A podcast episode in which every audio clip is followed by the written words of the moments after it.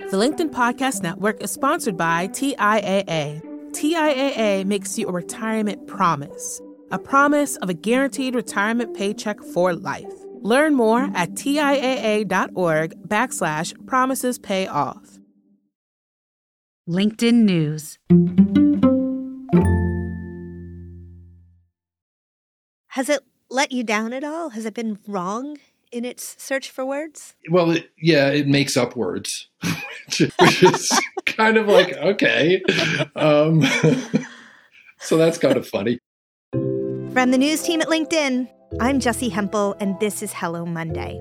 It's our show about the changing nature of work and how that work is changing us. And I'm just going to say it here that given all the change we talk about, we are not discussing generative A I enough. So this week, we're dedicating this entire episode to ChatGPT. It's been nine months since the software became available to everyone. And in that time, ChatGPT and its competitors have already changed so much about our jobs. And really, we're at the very beginning of things here. Now, maybe you're a person who signed up immediately because you love new tech.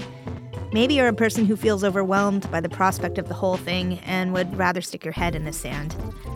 I'm here to tell you that this technology is going to be significant. You have to pay attention, even if we don't really know what it means immediately. I really, truly believe this. I believe that the best way to stay ahead of it is to play with it. You've just heard from my friend Ben Scherz. He's a literacy consultant. We've known each other for more than twenty years. Also, he listens to the show almost every week. Hey, Ben. A couple of months ago, I asked listeners to share the ways they were using ChatGPT. Ben was one of dozens of you who wrote in to tell me what you were trying. We'll hear four of those stories today. But since I'm no expert in this field, I've invited someone to listen along with me and to help us tease out the lessons each story has for us. Hey, Tanya, are you there? Hi, Jessi. I knew you were there. You're in the studio with me. It's so great to have you here, Tanya. Thank you. Glad to be here. Listen, Tanya Dua is the technology editor here at LinkedIn. She writes a weekly newsletter that explains tech news, and she also features interviews with a lot of the people behind the companies we read about. Like, if you haven't seen her chat with the C E O of Airbnb from last year, you should totally look it up. Anyhow, Tanya, how would you explain what ChatGPT is and why it matters?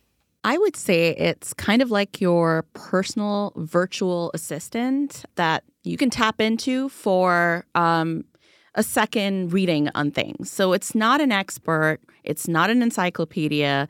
It's just a gut check. So how's it different than Google, right? Like with Google or with any search, be it Microsoft Bing, you have the box, you plug in a question, you get some results. That's not how ChatGPT works, right? It almost feels like you are talking to someone else on the other line. So there's – I wouldn't go as far to say that it's anthropomorphic, but it is a little bit close. So it's like how you have those um, sort of two things on your shoulder, like the evil person and the good person. It's like a combination of both, but there's just one on your head. And they're talking to you in full paragraphs. Like if I were to ask Google, where should I go on vacation in February, I would get a list of links. But if I asked ChatGPT, what's kind of answer ChatGPT might give me? You would say something like, hey, ChatGPT, I am Jessi. I live in Brooklyn. I'm really sick of the cold. I like beaches. Um, I can't go too far because I have two kids. So please tell me awesome beach spots I can go to that are maybe three or four hours away. And it would tell you you can go to Aruba, you can go to the Bahamas, and depending on the kind of experience you're looking at, and break it down for you. So it might say something like, oh, you're into casinos? You might prefer the Bahamas. Or you just want quiet time? You might prefer Aruba. So it just it just makes it personalized to you in a way. And that is why we were having this episode, because what you just described sounds like a whole category of job to me. It sounds like what a travel agent does for me. ChatGPT is really significant, right? Yes. And you mentioned it sounds like whole categories of jobs. And obviously, there's a lot of talk about how some jobs may be disrupted, but definitely all jobs will change as a result of this. Okay, one more question before we get started here, because it's one I think about a lot. It's kind of the wild, wild west. There are no rules here. What's happening so far, be it government regulation or rules within the industry, to set some rails down? So there's a lot of conversation going on. The Biden administration is taking this very seriously. However, uh, we are moons behind regulation in China and the E U and the U K. Uh, looking more closely at the E U and the U K, the E U just came out with um, a pretty substantive act not too long ago. And the U K, on the other hand, is taking a little bit of a, you know, we don't want to have these rules approach. Uh, we want to understand it better. The U S is sort of somewhere in the middle. I think we're at a stage where they're all trying to understand the technology, and we'll see where, where it leads to. But it's still very, very in the early stages. In this, the U S is similar to the U K, where, you know, nobody's like, we're going to put this, you know, thing down on paper. Um, they're making a very concerted effort to understand it first. And likewise, I think that the best thing that any anybody listening to this episode, regardless of what your profession is, regardless of whether you like technology, can be doing right now is actually playing around with it so that they can understand how to use it. And Tanya, we have a whole host of stories that have come in. We're only going to review four together that feature how our listeners are playing with this stuff. Now, the first comes to us from Sarah Podlewski, who lives in Chicago and works for an insurance company.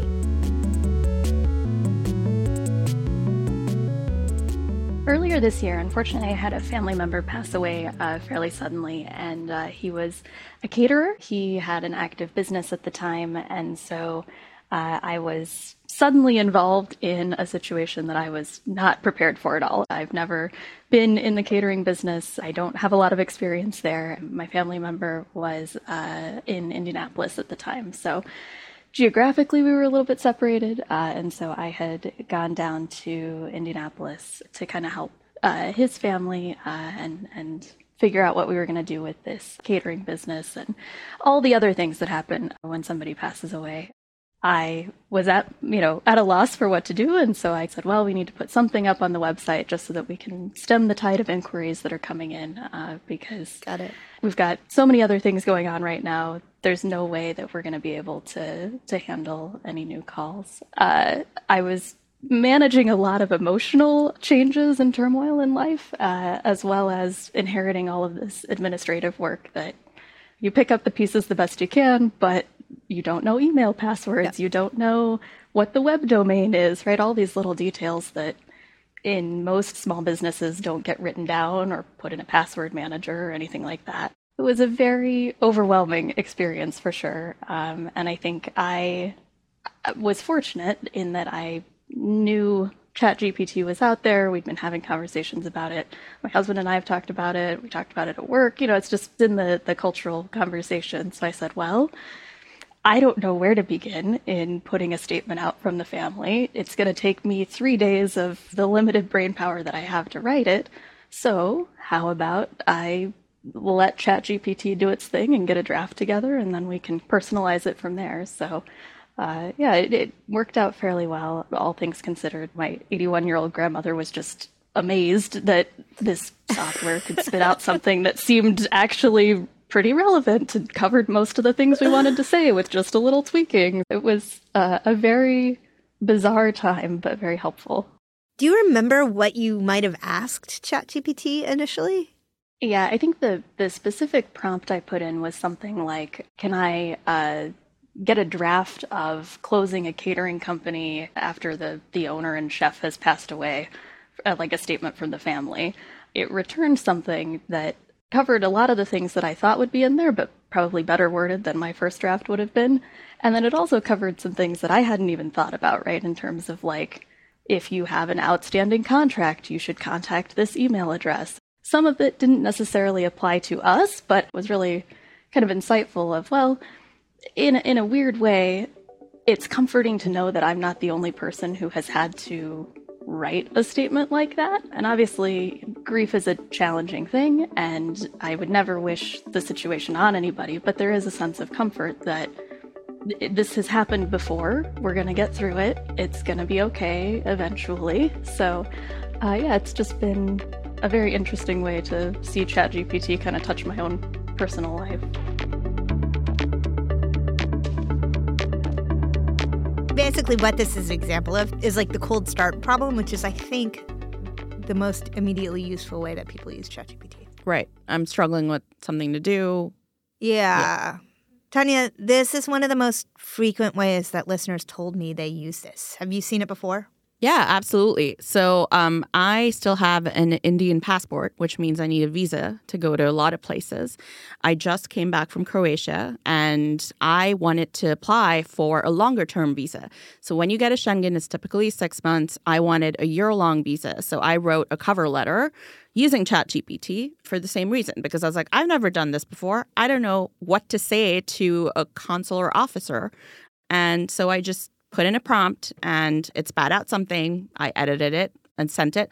Did not work, but I'm helped sorry me get the that job it didn't done. Work. But listen, that this idea that actually so much of the writing that we need to be doing is formulaic. A letter for a lawyer, a letter for a consular, a letter to describe a problem in your business. Like, other people have also confronted this challenge, and rather than spend three hours trying to research it, you can pull it up. That seems really significant. But there's one important piece here, which is that, well, you said it best. Then you edit it, right? Yes. Um, you cannot take its word as gospel right. at all. It makes a lot of mistakes sometimes. You have to double check it, um, as you would Google as well. It's great that ChatGPT was so helpful to Sarah. However, as my buddy Ben pointed out right at the top of the show, and as Tanya just told us, ChatGPT and generative A I tools like it, they, they don't always work so well. In fact, they can be totally inaccurate. So we're going to take a quick break here, and when we come back, we'll bring you a story that shows you exactly what I mean.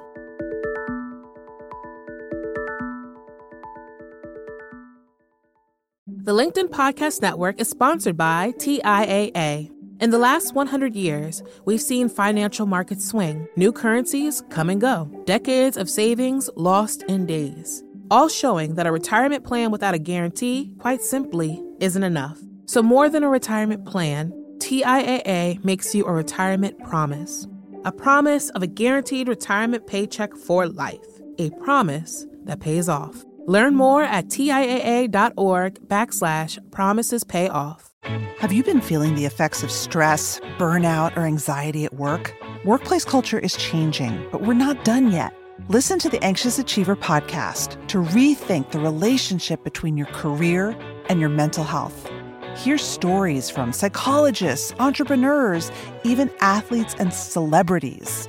Learn how they balance success and ambition with staying mentally healthy, and walk away with practical advice you can implement today.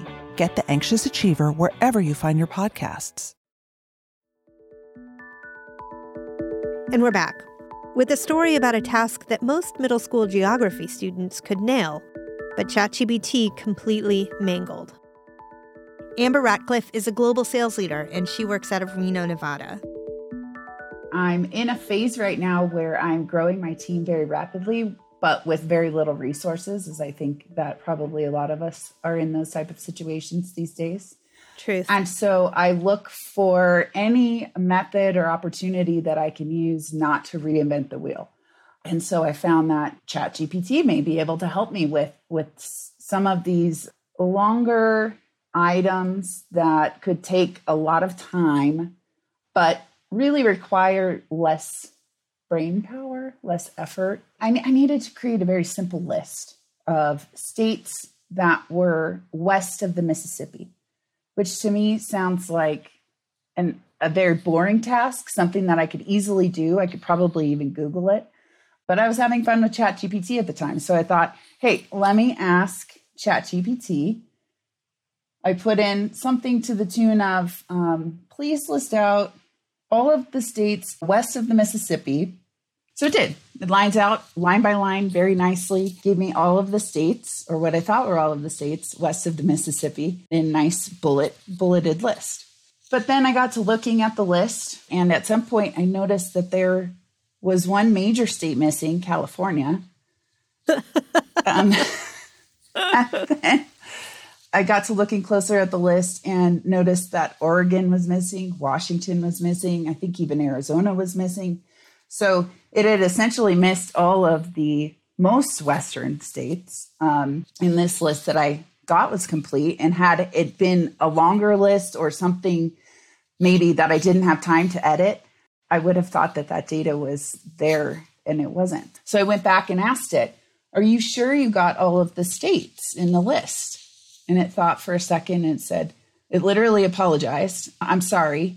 I did not get all of the states. Here are three more states that I missed. It's California, Oregon, Washington. And I had already known, I think, that Arizona was missing. So I went back and said, are you sure you got all of them? And then it thought for a second and again came back and said, no, I missed two more. This list is now complete. I apologize for my errors or, or something like that. So I didn't hold it to the fact that also Hawaii and Alaska were missing, which are technically west of the Mississippi, um, but are not in the continental U S. Right.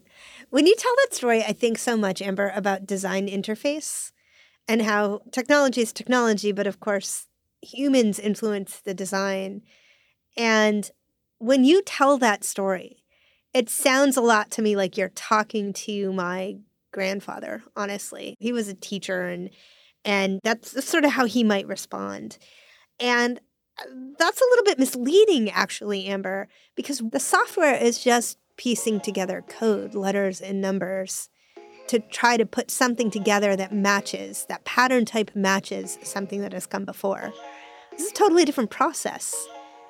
Does this software hold the potential of anthropomorphizing for you? Do you do you ever feel like you're actually talking to you, not a person, you're obviously too smart for that, but something personable? Personable, definitely. I don't know if I would go so far as to say anthropomorphized, but I guess that's a spectrum as well. So, yeah. So who knows? So Tanya, why does it do that? Why does it get really simple things just dead wrong sometimes? So this is a little bit of speculation, but it obviously has something to do with the millions and millions of units of data that it's it's jumping off of.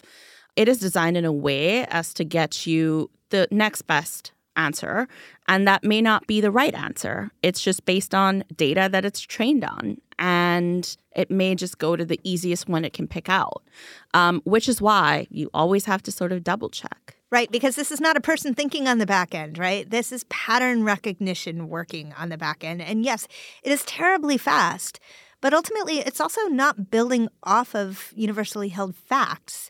It's building off of human knowledge that has existed before, people's thoughts, opinions, things they got right and things they got wrong. And we humans are pretty imperfect, right, Tanya? That and also the internet. And are you going to take everything you get on every corner of the internet as as the truth? No.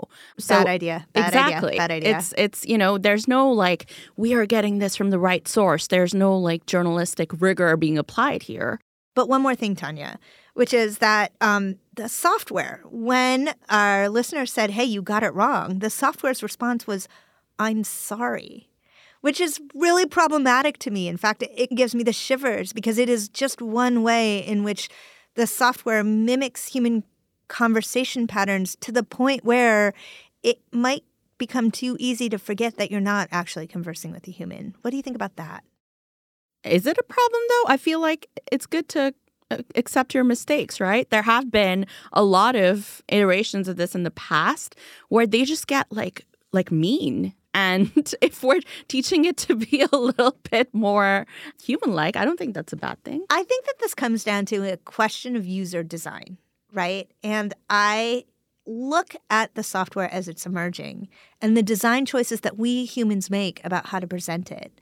And we are presenting it in such a way that it is easy to forget over time that you are actually talking to a computer instead of a person.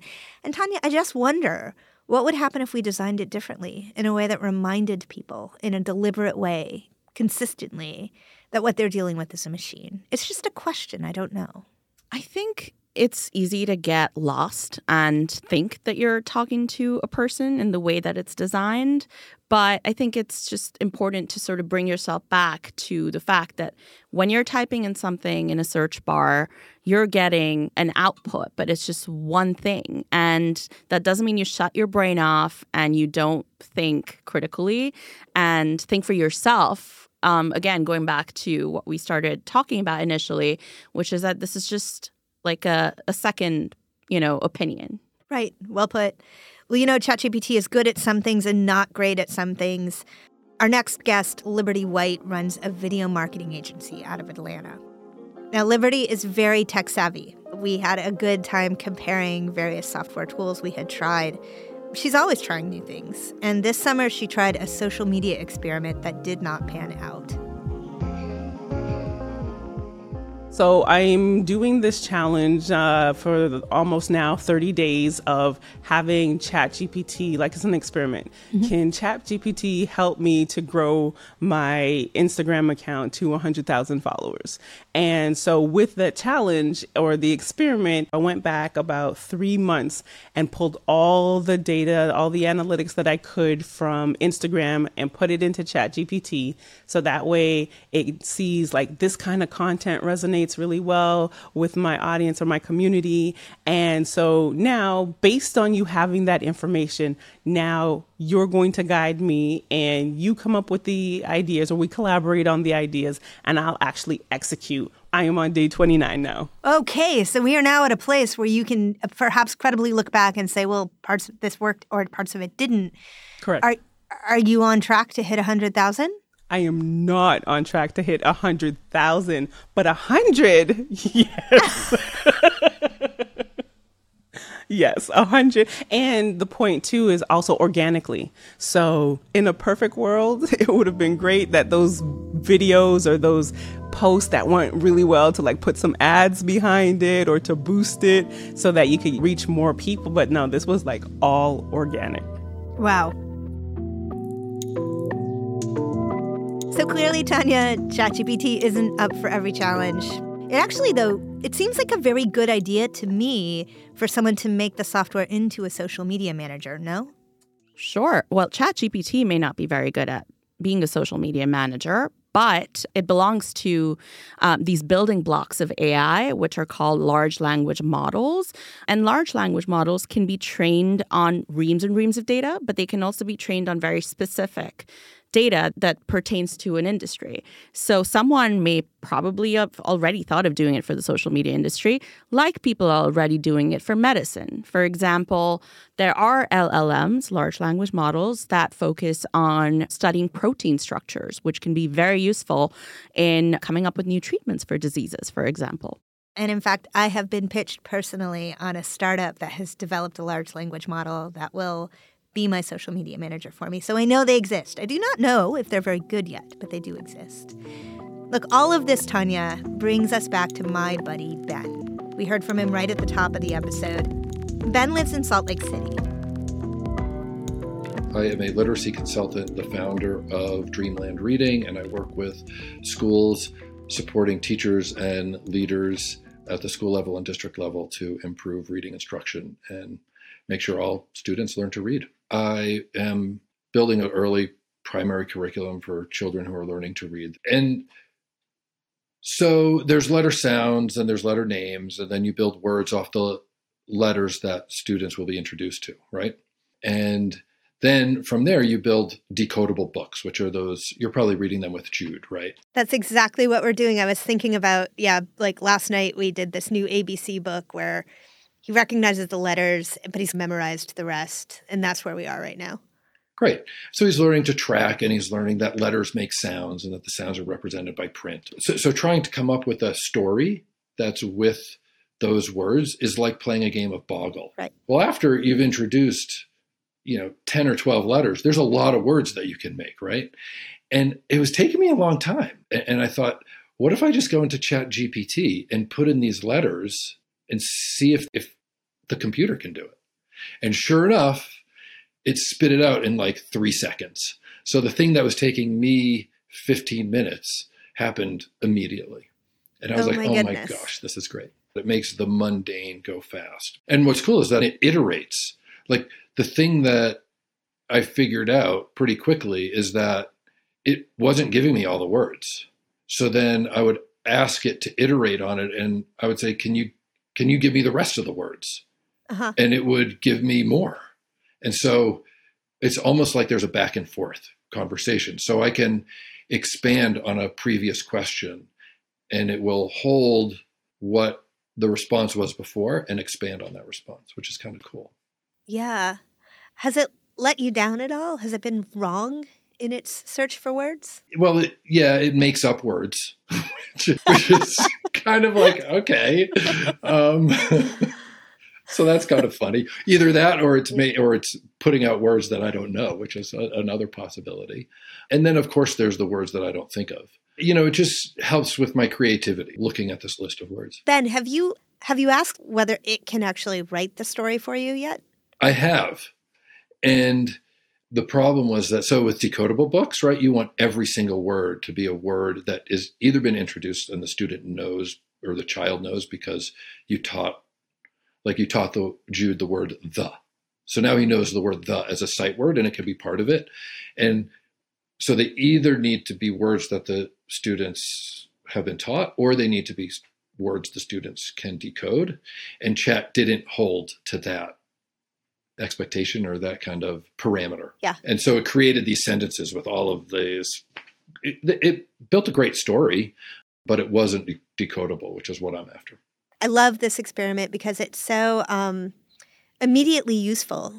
And it's just one chunk of the work that you actually have to do. In fact, maybe it's just the time-consuming chunk. And so it unleashes more interesting work for you. Would you say at this point it's actually become part of your workflow, or is this just an experiment that you did that was pretty fun, but like still pretty easy to do that yourself? I keep going back to it to see what else I can use it for. You know, I'm writing the story about Fiona the dolphin, which is this kind of story verse and this kind of world that I'm trying to create for kids.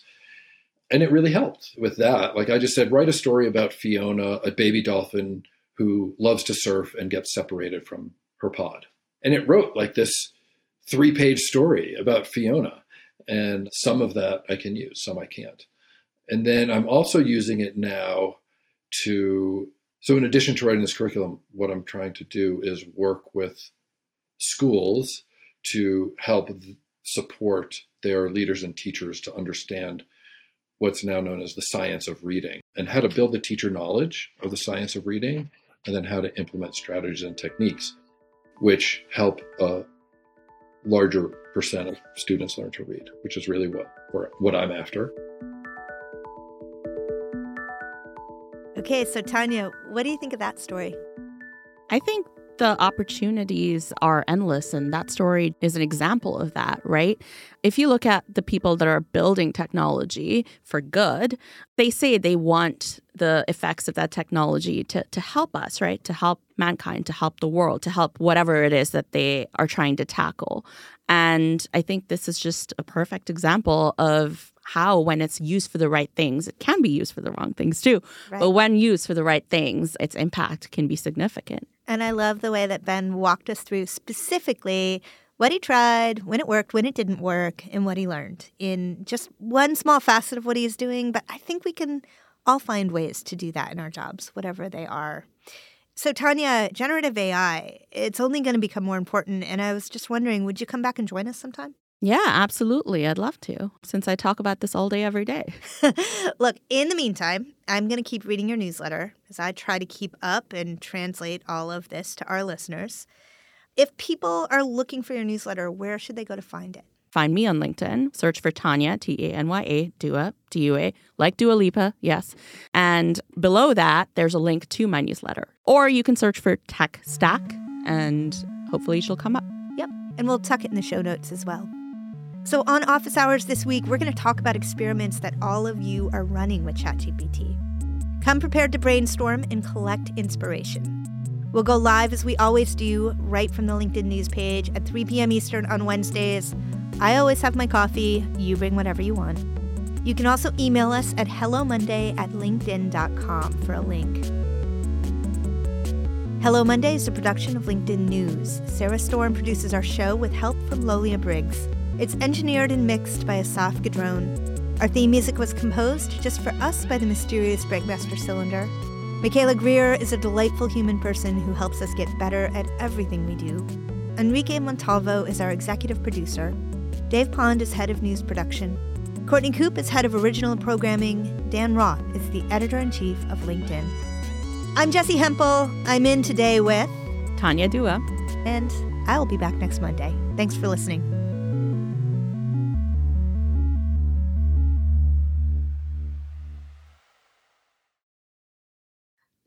Um, so here's here's what I would love. Um, before we get, get started, if you could just say, hi, my name is, and here's what I do for work. And explain your, your job as you would explain it.